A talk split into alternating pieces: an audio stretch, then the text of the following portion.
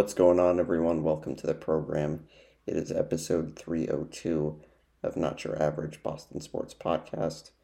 I am your host, Garrett Hayden. As always, you can listen to the podcast on Apple Podcasts and on Spotify, and you can follow our social pages on Twitter and for Twitter slash X uh, and Facebook. Good to be back with you folks this week. Uh, obviously, didn't have a guest Friday last week it's good, good to be back uh, in good, good to be back like a week or so later. Uh, we'll have a guest Friday this week. Uh, do have a returning guest coming by to uh, talk Celtics. pretty interesting week for the Celtics, um, I would say. You know, I think finishing uh, finishing off their homestand, got the trade deadline on Thursday, so uh, quite a bit of stuff going on for them this week. So we'll get into more um, I think depending on the timing of Guest Friday this week, may talk, you know, a preview of the trade deadline, may do a recap depending on when we uh, have the Guest Friday, but we will have that for you um, on Friday this week, so you can look forward to that. Um, and I think, ironically, we're going to uh, get going with uh, the Celtics to start today's program on uh, February 5th, and obviously, uh, talking about the Celtics and talking about the game last night, you know, I think that the uh, basketball game may have been kind of a secondary thing last night with uh, the Grizzlies coming to town, Marcus Smart coming back. Um, you know, obviously not playing, but I think still was kind of an emotional return.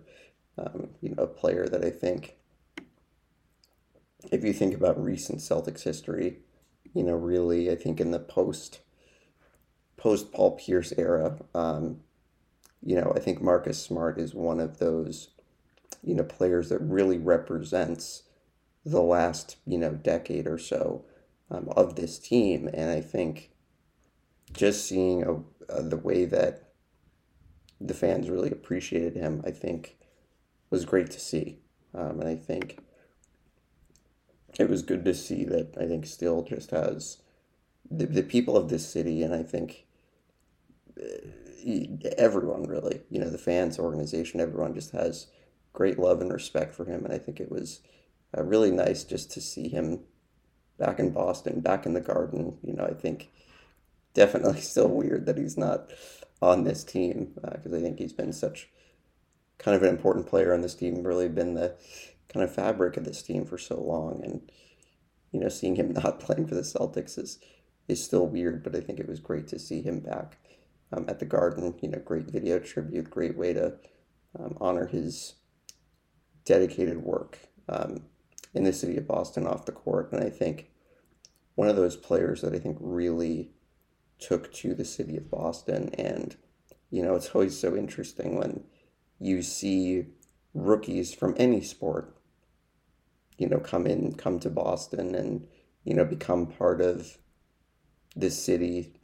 Um, you know, when you think about any players, you know, Patriots players, Red Sox players, whoever, um, but there are very few players that, you know, immediately become a part of the city's fabric. And I think Marcus was one of those people. And I think, you know, that's why I think the, there was so much of kind of an emotional, eh, kind of really an emotional attachment to him. I think just based on the great things that he did in the community and you know i think meant a lot to the team and i think sure i think there are a lot of people that would have hoped that he could have been here to bring the city a championship i think just the way that the way that he's played and you know the blue collar mentality the highlights of him just playing harder than anyone else on the court you know it was really awesome to see some of those highlights on the jumbotron last night when you think about you know all those crazy plays that he made diving on the floor taking offensive or taking charges and blocking shots and doing all the dirty you know grimy defensive work that he really took pride in. So um, it just was nice to see you know him getting some recognition you know well deserved and i think you know yeah you think about this team i think that in a way that I think a lot of people would agree the Celtics are probably a better team now. Um, you know, and I think that that's kind of always difficult when you have a player like that that meant so much, but you can clearly see that they are, you know, a better team with Porzingis on the team, um, you know, as opposed to still having Marcus Smart. But you know what? That's not really important. I think what was important was, you know, last night him coming back and, you know, seeing that appreciation from the crowd. So I think the game itself, Celtics, I think, really uh, turned it on the way that they should have um, in that Lakers game Thursday night. You know, I think that coming off of Monday and Tuesday, where they played some games that I think really took a lot out of them. I think the way that they were able to finish in the Pelicans game, you know, coming back after being behind for most of the game, um, and then having to finish off the Pacers after they came back from 20 points down. Um, you know, I think really having to do a lot in those two games, I think may have taken something out of them and could have been part of the reason why they came out so flat uh, Thursday night. But I think that, you know, this is a team that is so talented that, you know, we really shouldn't be making excuses for them. Um, that I think this is a team that is a championship contender. They know that they are. And I think that there's games like the Lakers game that, you know, I think games like this still happen. I think it's fewer and far between than you know used to happen. Um, but I think it's still concerning when the Celtics come into games like this for whatever reason um, and just don't have the right mentality. And it's you know clear you can see from the start, you know the way that they turn the ball over and you know we're not being smart defensively and just kind of not playing with great energy. You know, and I think it was kind of looked very similar to the Clippers game. Um, you know, the Celtics obviously were able to make it a little bit more interesting.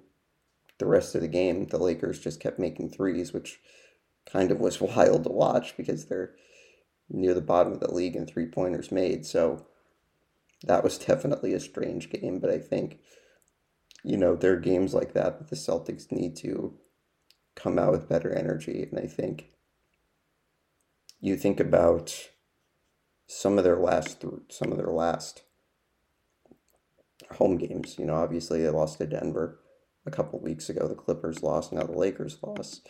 You know, I do think that that Denver game was not necessarily a game that they didn't play well.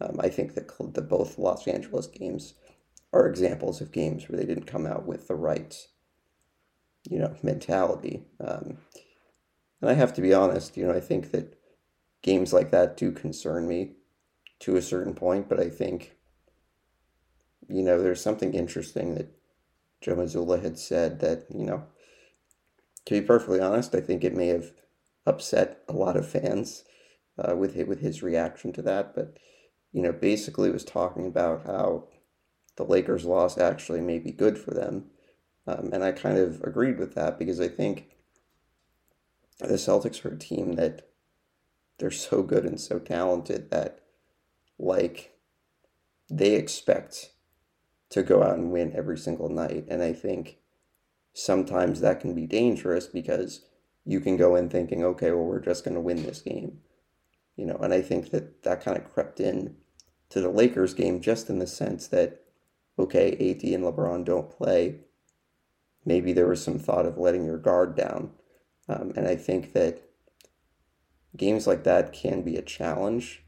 Um, and I kind of think that that's what Joe was referring to when he was talking about kind of being being excited about that. That you know, here's a game that you can come in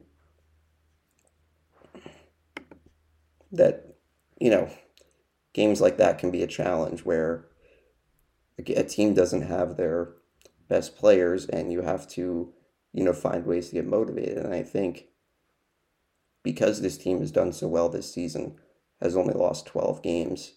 We're in February, we're still kind of in the dog days of the season. I think that there are ways that you can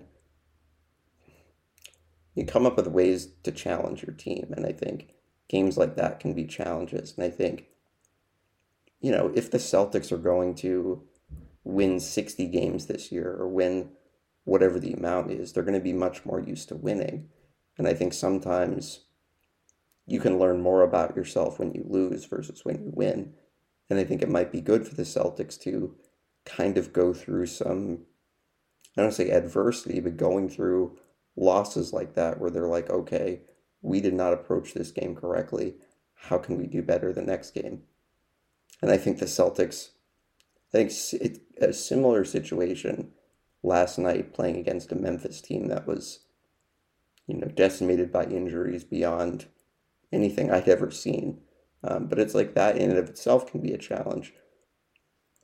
You know, getting up for a game where a majority of the Grizzlies roster is two way players and 10 day contracts. You know, and obviously it's a different level of talent than the Lakers roster, but I think it's a similar idea where it's like, okay, this team is very shorthanded, but they're still going to try to play hard. And to the Grizzlies' credit, they played hard for, I would say, about maybe the first 18, 20 minutes of last night's game. And then the Celtics took over. But I think games like the Lakers game can be good in terms of showing you that, okay, we're not invincible. You know, there are games where it's possible that we come out and don't play our best. So, you know, I think, as I've said, games like that this year have been few and far between. Obviously, I've had two of these games recently, but I think it's kind of something where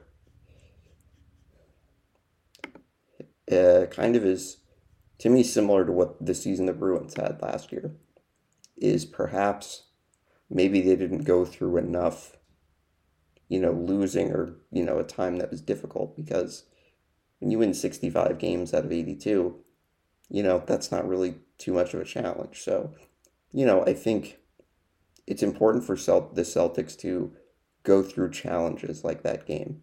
Um, and I know it was disappointing. I know it's frustrating because they should be much more focused and you know games like that shouldn't happen. But hey you play 82 games you're going to have games like that that you just don't have it. Um, but i think it's important to recognize okay we didn't come out with the right energy we didn't come out with the right focus let's find a way we can correct that and the celtics obviously corrected it last night and then they finish up the homestand with games against the Hawks and the Wizards. Um, and then they will travel down to Miami on Super Bowl Sunday to play the Heat. So I think for the Celtics going forward, it's just continuing to kind of build good habits and eliminate the things that are, you know, bad habits. It's, you know, being better in the third quarters, you know, continuing to keep turnovers down you know, finding a balance between attacking the basket and, you know, shooting threes. And I think last night Jayson Tatum had a really good, a really good balance of both of taking it to the basket, taking threes, um, and being aggressive. And I thought, you know, you look at the way he was scoring it, shooting threes, driving to the basket, getting to the free throw line, setting up other guys, rebounding the basketball. And I think you know, that was one of those games last night where you can see the flashes of him playing like an MVP type of player. Don't think that he wins the MVP this year, but I think playing like that is exactly what makes you think that, okay, this is a guy that's going to win an MVP at some point, you know, playing and playing at a high level in every aspect of the game. Um, and I thought that he was really, really solid. And, you know, I think for this team, last night playing against Memphis, you know, I think that they imposed their will the way that they should have against the Lakers and then, you know, had the backups play in the fourth quarter, which I think was great. I think it gives them an opportunity to play some extended minutes. You know, Queta has been awesome playing the minutes that he's played. Um, and Jordan Walsh great to see him get into the action last night, uh, getting a dunk for his first basket. in the NBA. So that was really neat. But I think getting extended minutes, you know, for this bench, I think is is critical because I think it may give the Celtics an idea about okay, you know, how do we approach the trade deadline um, if you know with our bench performing, whether they perform night in and night out. And I think you know it's something they just have to think about whether they have confidence in. You know, if you think about the, the, the typical starting five, and then the guys coming off the bench, do you have enough confidence that you can find the offense with that group? And I think you know, that's kind of the thing the Celtics have to answer this week. Um, you know, is there someone out there that can fit, um, you know, into the salary constraints that they have, um, but also someone that can, you know, step in and fill somewhat of a role, but not to the point that it, you know, upsets the chemistry. So it'll be interesting. You know, I think that there's a chance the Celtics may not do anything. I would think that they explore some options. You know, we've talked about a couple players recently, uh, Naji Marshall from Atlanta, or uh, from New Orleans, excuse me, um, and Saddiq Bey from Atlanta. So I think those are a couple players to keep your eye on. Um, I would think that it's another wing player that they're looking at, you know, someone that can spell Tatum and Brown um, and kind of just give you someone that can give you a little bit more offense if, you know, Pritchard and Hauser don't have it going. You know, and last night I thought was an example.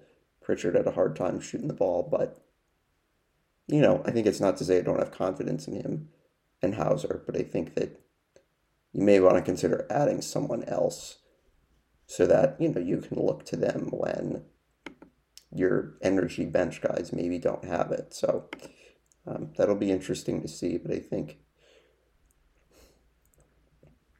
yeah, Celtics have five games until the All Star break. Two at home against Atlanta and Washington, and then they're on the road against Miami and Brooklyn. And then they finish the first, well, finish the unofficial first half with a home game against Brooklyn on Valentine's Day. So it'd be interesting to see how the trade deadline is approached. You know, I think will be interesting to see other moves in the NBA as well, how that affects the Celtics. But I think this team is in a good spot. So I think whatever they decide, you know, I think will make sense. You know, I think people might be upset if they don't make a trade, but I think that you, know, you consider the constraints that they have, it's not exactly the easiest thing to do. But, you know, here we are 50 games into the season, 32 to go, and I think it's really just making sure this team is healthy and you know ready to go, building good habits before uh, the postseason in April. So I think we're going to move on from the Celtics, talk a little bit about the Patriots, and yes, uh, Patriots have found a uh, offensive coordinator. So um, Alex Van Pelt hired as the Patriots offensive coordinator a couple of days ago was uh, formerly with the Browns for the last four years as their offensive coordinator. So, um, obviously, that Browns team last year went through quite a bit of, you know, injuries and kind of poor play at quarterback. And, you know, yes, this was the team that basically picked up Joe Flacco uh, off the off the street. And, you know, Flacco actually, for some parts of the season, performed really well. Um, this was a Browns team that won 11 games, 12 games last year. Um, so I think some experience here with Van Pelt, I think coaching with a bunch of different teams um, as quarterbacks coach.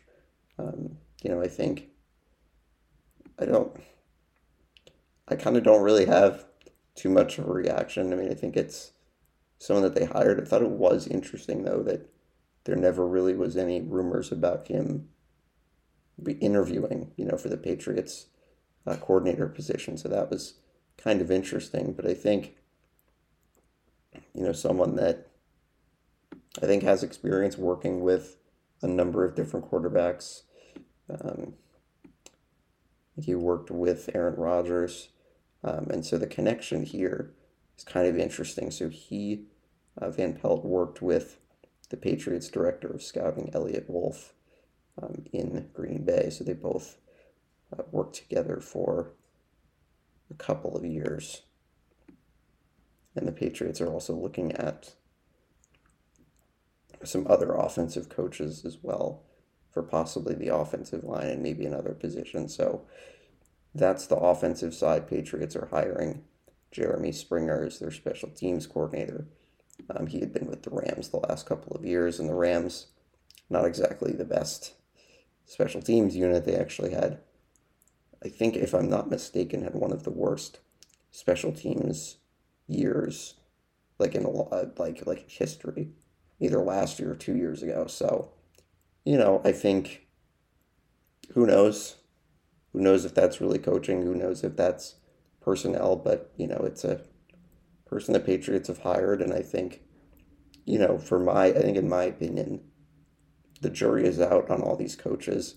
I don't really have opinions on oh whether this is great or whether this is bad. You know, I'm kind of just gonna kind of have a wait and see approach because, in my opinion, players win in this league, and I think like if you have the right combination of players, typically you're going to be a good team. And I just not going to get too high or too low based on the hires that they make. I mean, you know, it could be good, especially with the offensive coordinator. It could be good to have someone different on this team, but kind of going to hold judgment until we see what the roster looks like, until we see what kinds of things that they try to implement. Uh, going to more of a West Coast system, throwing the ball a little bit more, you know, maybe changing the way that you look at different players when you're evaluating them, whether you're looking at you know a different quarterback or wide receivers or offensive linemen. So I think it'll be interesting, but you know I'm not gonna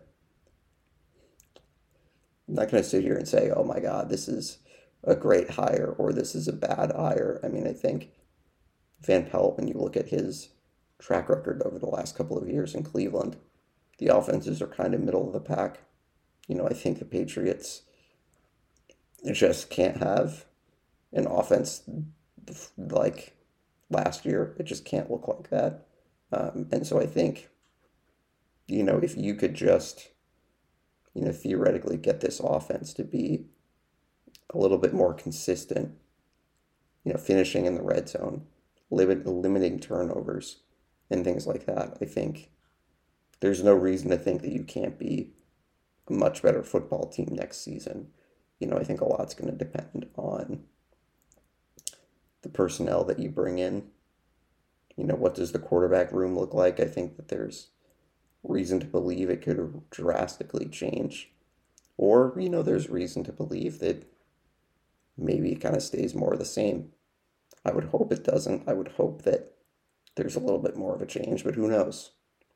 You know, with the offensive linemen, do the Patriots identify different guys? Do they choose, you know, not to sign some of their current free agents based on maybe the types of things that they want to do offensively? So um, it's a lot of moving parts. I mean, I think really kind of hard to know what this offense looks like.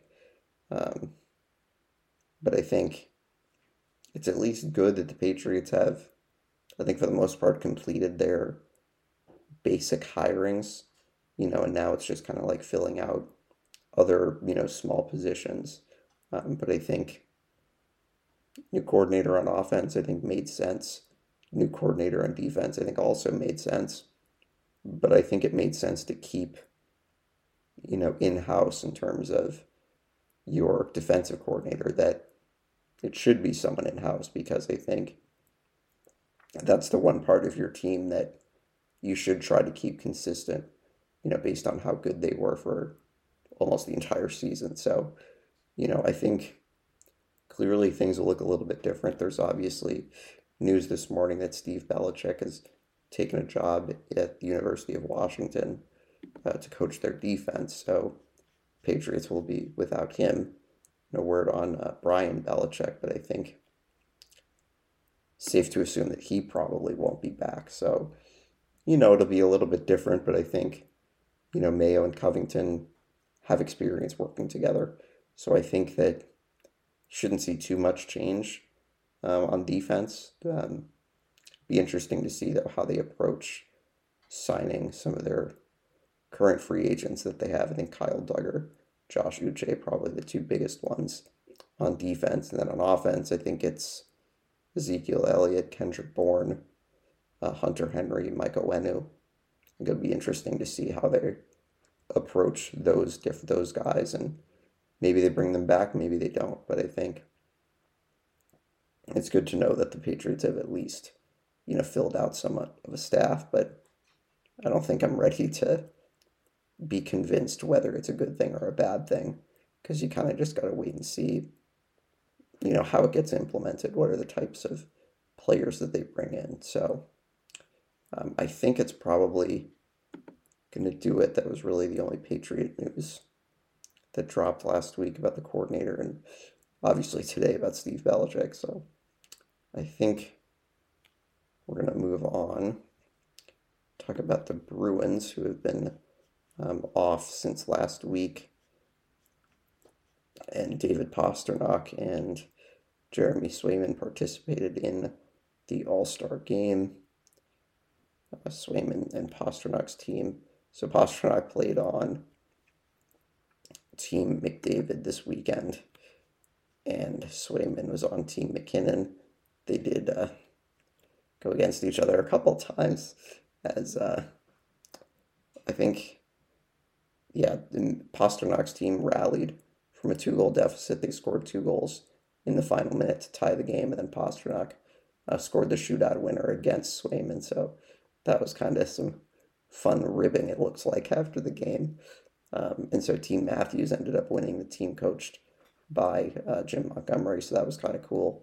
Um, but I think just a great honor for Swayman in particular to uh, be there at the All Star game, fourth round pick of the Bruins in 2017. I think that you know, I, I'd be curious if he ever thought that he'd be participating in an All Star game. So uh, that was pretty neat for him. You know, Pastrnak, I think, fun for him, and I think it just is very cool to see how much other players in the league really like Pasta and really like respect his game and are really wanting to play with him. I thought that was fascinating during the All Star draft that you know McDavid and Draisaitl, the two uh, captains of their team really wanted to take him, and I think it just shows you a lot of a lot of people in the league think Pastrnak's a really good player, and I think that you know I kind of tend to take the word of players and how they talk about other players versus you know other people, and I'm not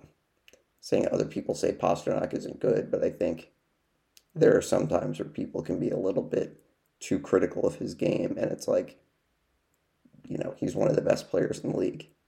I think top five player in the league. I don't think that that's crazy to say. So, uh, just a neat weekend, I think, for both Swayman and Pasta and Jim Montgomery. I think really neat to see, you know, this Bruins team kind of just that that next next wave, I guess, because I think it's interesting, you know, all those years that Chara was there doing the the hardest shot. That was kind of the Bruins' really only representation, you know, really other than maybe Savard a couple times, maybe Bergeron and, and Marchand a couple times. But I think neat to see kind of this new wave of Bruins. Um, so, you know, not obviously no major Bruins news. You know, they start uh, pick back up tomorrow with a game against Calgary. I'm curious about, you know, after this break, how do the Bruins come out? Because it's funny because the last time the Bruins had this kind of extended break, they were coming off a losing streak, had lost four in a row. Um, then they come back from the Christmas break and played some really good hockey and won six out of or five out of six. You know, then did lose three in a row, but I think since then, that overtime loss to Vegas, the Bruins are seven out of eight. They've won seven out of eight, and going into this break at 31, 9 and 9, with tied for the most points in the league. I think be interesting to see, you know, how this the timing of this break comes because the Bruins were off for um, I mean it'll be 10 days I think so it will be interesting to see if there's a little bit of rust uh, but the good thing is the Bruins are home and they're home for seven in a row. So be able to get their game back. But I think, you know, Calgary's a team that kind of in the middle of selling off a lot. Um, they did just trade uh, Elias Pettersson, or excuse me, Elias Lindholm. They just traded him to Vancouver, the Bruins' next opponent after Calgary. So that will be an interesting matchup Thursday with the Canucks coming to the Garden. Um, and then the Bruins will play Washington Saturday afternoon. So I think looking forward to that Vancouver game. I think Vancouver, in my opinion, has been the most uh, surprising team in the league this year, uh, shooting to the top of the league, actually tied with the Bruins for the most points. So that should be a really interesting game. I don't know if I go as far as to say it's a finals preview. I know some people might say some people might say that, but should be a good game, you know, and I think for the Bruins, similar to the Celtics, it's, you know, building up your game, making sure that you're building good habits and playing your best as you approach, you know, the trade deadline and then approaching the end of the regular season. Bruins have, look at it right now, 33 games left before the end of the season. So be interesting to see their approach at the trade deadline, but I think, you know, like the Celtics, they kind of have a similar issue in terms of not really being in a position to spend a lot of money. So, you know, I think unless the Bruins sell a, you know, major part of their roster, like someone like DeBrusk, for example, they're probably not going to have a lot of space. I don't think that they're going to trade DeBrusk. I think they just use that as an example. I don't think they're going to trade him. I think he's been really, really solid recently. I think, especially in that stretch of the, the last month of the season between the, the 27th of December and the 27th of January, um, and just how solid he's been. Um, so I think he's not someone you get rid of, uh, to be perfectly honest. Um, you know, and then I think you know, how do they integrate Poitras back?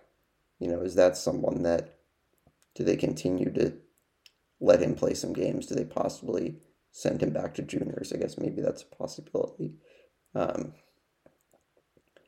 but I think it's making sure that your defense is healthy and playing well because I think that's the one area that could be a problem for them in the postseason. I think just the amount of high danger chances they're giving up this season uh, to the goaltending. And the goaltending's been great, but I think at a certain point, it's they're giving up too much, and I think really need to be able to batten down the hatches uh, defensively and become that you know shut down defensive group. Um, but I think will be interesting to see how they approach the trade deadline, which I think is in early March. Um, you know, I don't think that this is a team that really has the ability to make a huge move, huge moves like they did last season. Um, so I wouldn't expect something like that. But, you know, I think you consider where this team is right now, and, you know, who knows? Ownership may think that this team's in a better position to win than I think that they are. You know, I think obviously, look at their record, and they've been good, but it's just like I don't know if this is something that they can really keep up for the last 30 games. Um, and who knows? Maybe they do. Maybe they continue to play unbelievable and prove and you know prove that they are like a legitimate number one seed. Um, but it'll be interesting the last 30 some odd games, see where they line up in terms of who they might play in the playoffs. But I think, you know, it'll be interesting. Hope that they can come back with not as much rust as you might think, although it may be that they take a couple games um, to get going as they face Calgary, Vancouver, Washington, and then next week they got Tampa Bay, Seattle, Los Angeles, and Dallas. So a couple of West Coast teams that are coming in with a lot to prove. So we'll be looking forward to those games. But yes, Calgary tomorrow night, Vancouver Thursday night, and then Washington Saturday afternoon. So that's going to do it for the Bruins.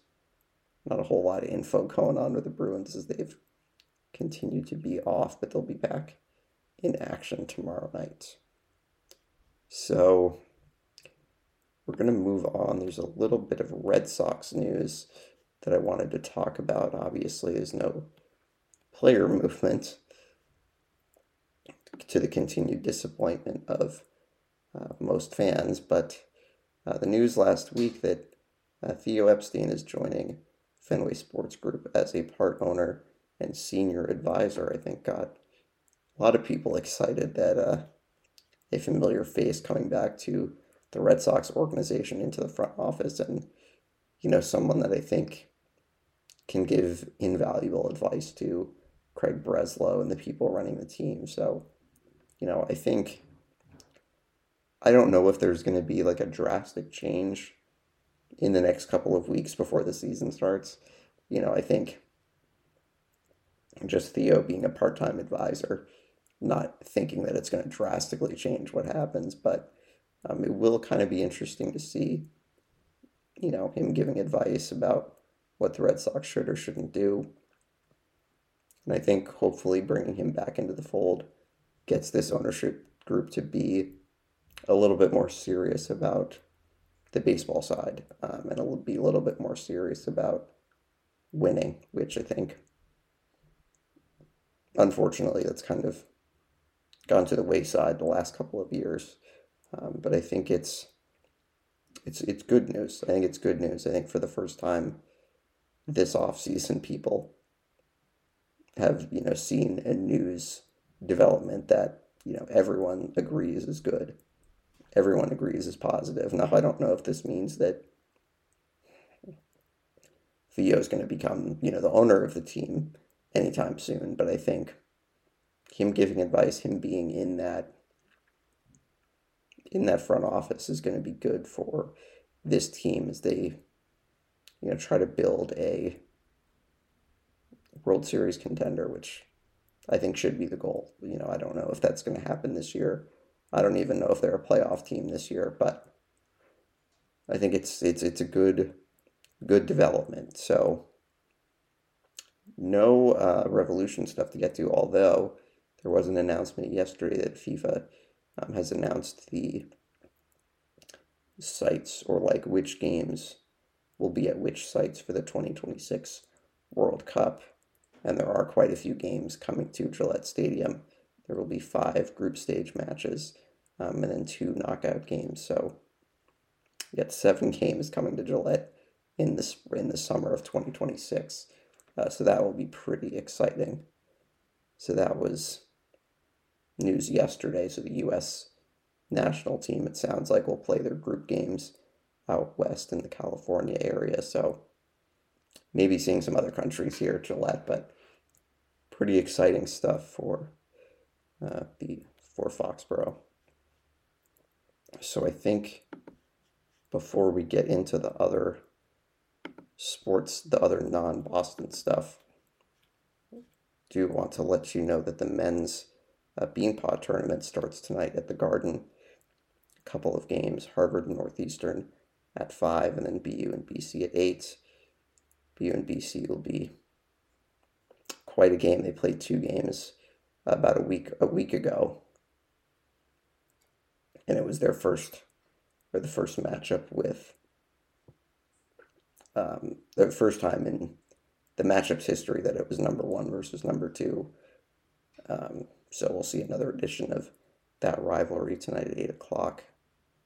Uh, so Harvard Northeastern will get things going at 5 o'clock, and then the winners advance to the championship, which will be next next Monday night. So we're going to get to some other notes from around sports world. The uh, Pro Bowl games wrapped up last night with the NFC beating the AFC. It played a series of skills competitions and then the Pro Bowl itself, which is a flag football competition. So I think flag football, a nice, I think just a nice change of pace, not, you know, something that, yeah, I thought the Pro Bowl was always kind of difficult because it's like on one hand, it's a fun, it was a, you know, fun game to watch with all, you know, the best players in the league playing in a game. But, you know, then it's like, okay, there's serious injury risk that guys playing in a game that, you know, doesn't matter for all intents and purposes. So I think it was smart to go the flag football route. And I think, you know, also with it becoming an Olympic sport in a number of years, I think it was, you know, just a fun idea to kind of change it up and make it so it's interesting and more, you know, fun for the fans. So definitely, I think the step, a step in the right direction. So some other some other news from around the NFL. So, obviously, Steve Belichick taking the defensive coordinator job at the University of Washington. The Commanders are hiring Cliff Kingsbury to be their offensive coordinator. Kind of interesting there. Wondering if the uh, wondering if the Commanders are hoping that they can get a chance to take Caleb Williams, um, as Kingsbury had worked at USC this past year. The Raiders are expected to name uh, Luke Getsy as their offensive coordinator. Uh, he had interviewed for the Patriots job a couple of weeks ago. And Anthony Weaver has been hired as the Dolphins' new defensive coordinators. He was formerly with the Ravens. And then obviously, we got the uh, Super Bowl a week from yesterday that will go on, and I think it should be a, uh, I think it should be a very good game in Vegas. Six thirty start on CBS. 49ers against the Chiefs. Um, I think personally, with looking at this rematch of the 49ers and Chiefs, which I humbly was able to predict. No, just kidding. Although I did predict it. Um, I think it may go differently this time around. I think that San Francisco top to bottom, I think the better team, and I think has been the better team start to finish this year.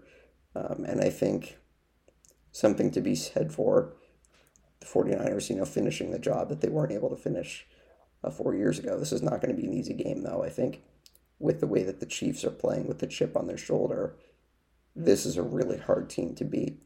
Um, and I think,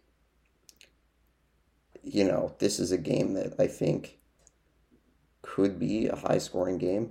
But I also think the Chiefs defense has been really, really good. And I think, you know, I kind of have concerns about Brock Purdy going up against a Spagnuolo defense because as a Patriots fan, I know firsthand how difficult Spagnuolo coach defense can be.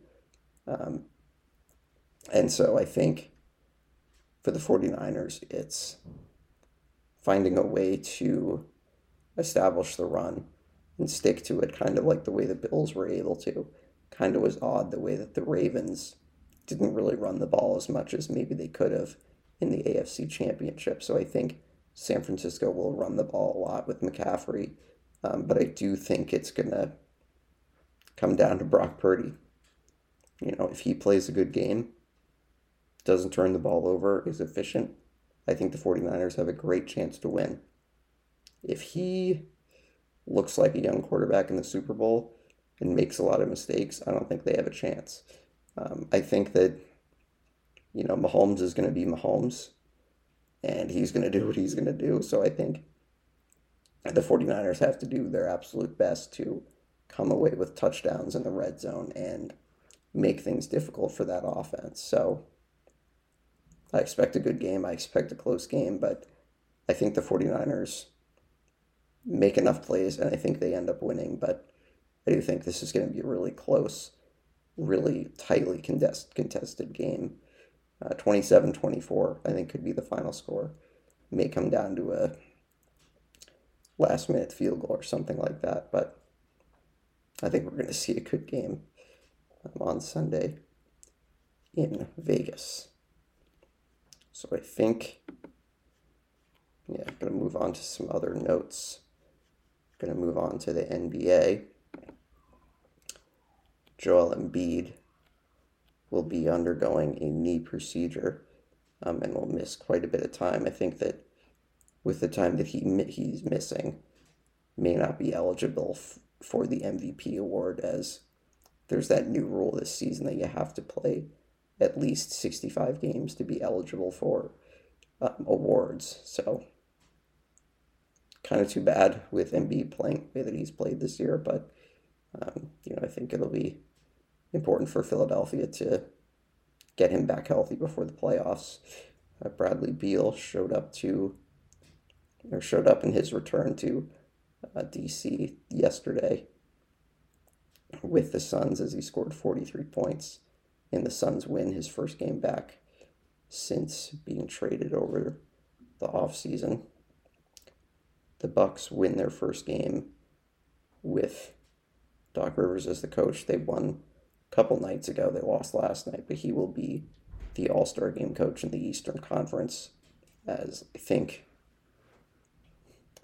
I think actually how it works is usually it's the number one seed that the coach goes.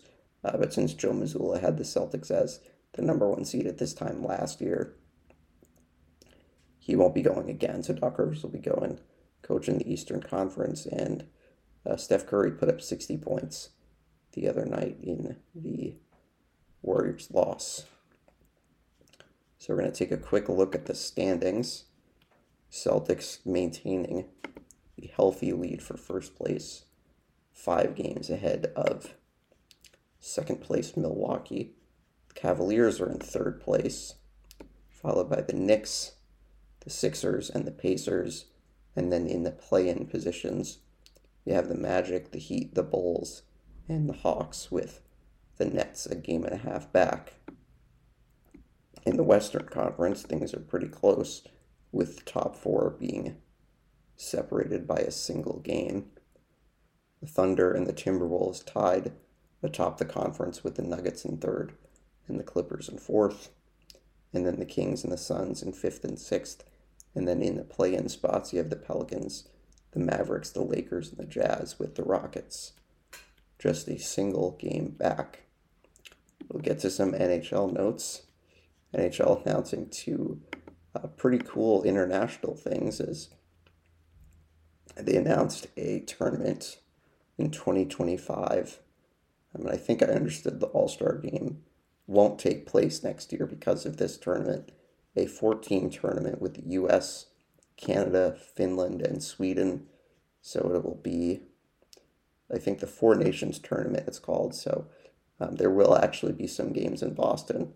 So that will be kind of cool. So that is that will be a pretty neat international tournament. And then the NHL also announcing during All Star Weekend that uh, the NHL will return to the Olympics in 2026. So that will definitely be something to look forward to. I'm pretty excited for the NHL being back in the Olympics. It's been tough not seeing them the last couple of years, last couple of um, Olympics. So over the All Star weekend, Connor McDavid wins the skills event. It was a pretty cool way that they did the events this year. I think it was 12 players going through a series of events. Depending on how well they did, they got points for it um, and qualified for the last event, which was like an obstacle course that McDavid won. No surprises there, but um, I thought it was a pretty cool thing the NHL decided to do to kind of focus on the individual guy's skills for, you know, winning a competition. So that was pretty cool. Auston Matthews uh, put on a show for Team Matthews at the All Star game on uh, Saturday. Uh, so he won the MVP. And then a couple of other notes. Jack Hughes is close to returning to the Devils lineup as he has missed some time. And the Penguins are signing former Oilers forward Jesse Puljujarvi through next season. So he will be signed the next two years. So take a quick look at the standings here. The NHL gets back to work tonight, actually. There are two games on the schedule the Islanders and the Maple Leafs, and the Avalanche and the Rangers. So at the All Star break, here we are. The Bruins atop the Eastern Conference and atop the Atlantic with a five point lead over Florida, 71 to 66, and then Tampa Bay 12 points back in third place. In the Metro, the Rangers still lead the division, two points over the Hurricanes, and then seven points over third place Philadelphia. And then the Maple Leafs and the Red Wings tied in points, and they both lead the wild card spots, a six point lead over the Islanders. In the Central, over in the West, you have Colorado, Dallas, and Winnipeg, two points apart. Colorado, Dallas, and Winnipeg, the top three there. In the Pacific, Vancouver, a seven point lead over Vegas for second, and then 12 points over Edmonton for third, and then Los Angeles and St. Louis in the wild card spots with Nashville even in points with St. Louis. So actually, I forgot, I realized I forgot to list the NBA games that are happening tonight. 7 p.m. start for the Lakers and the Hornets. Also for the Kings and Cavaliers and the Mavericks and the Sixers. And then at 7.30, the Clippers and the Hawks. Also at 7.30, Warriors and the Nets at 7.30 on NBA TV. And then Toronto and New Orleans at 8 o'clock. So to give you some baseball notes before we let you guys go, the uh, Orioles made a trade over the weekend, getting Corbin Burnes from the Milwaukee Brewers. Pretty serious addition for the Orioles, as they'll probably be one of the favorites in the American League this season. Adrian Beltre uh, got selected into the Hall of Fame recently. Will go in as a Ranger. Had one year with the Red Sox, which was pretty memorable. Uh, 2010 played really well for that team and Carlos Santana agreeing to rejoin the Twins for his second tour of duty there. So I think it's probably going to do it for me this week. Uh, I know a little bit shorter, not a lot of not a lot of news um, on the Patriots and the Bruins and the Red Sox in particular, but uh, should have more for you next week with the Bruins getting back to work, getting in some games. Um, but yeah, we will be back with you folks on Friday, guest Friday, talking about the Celtics. Depending on the timing, maybe a preview of the trade deadline, maybe a recap, but we will for sure let you guys know. So we will talk to you then. Everyone, have a great week.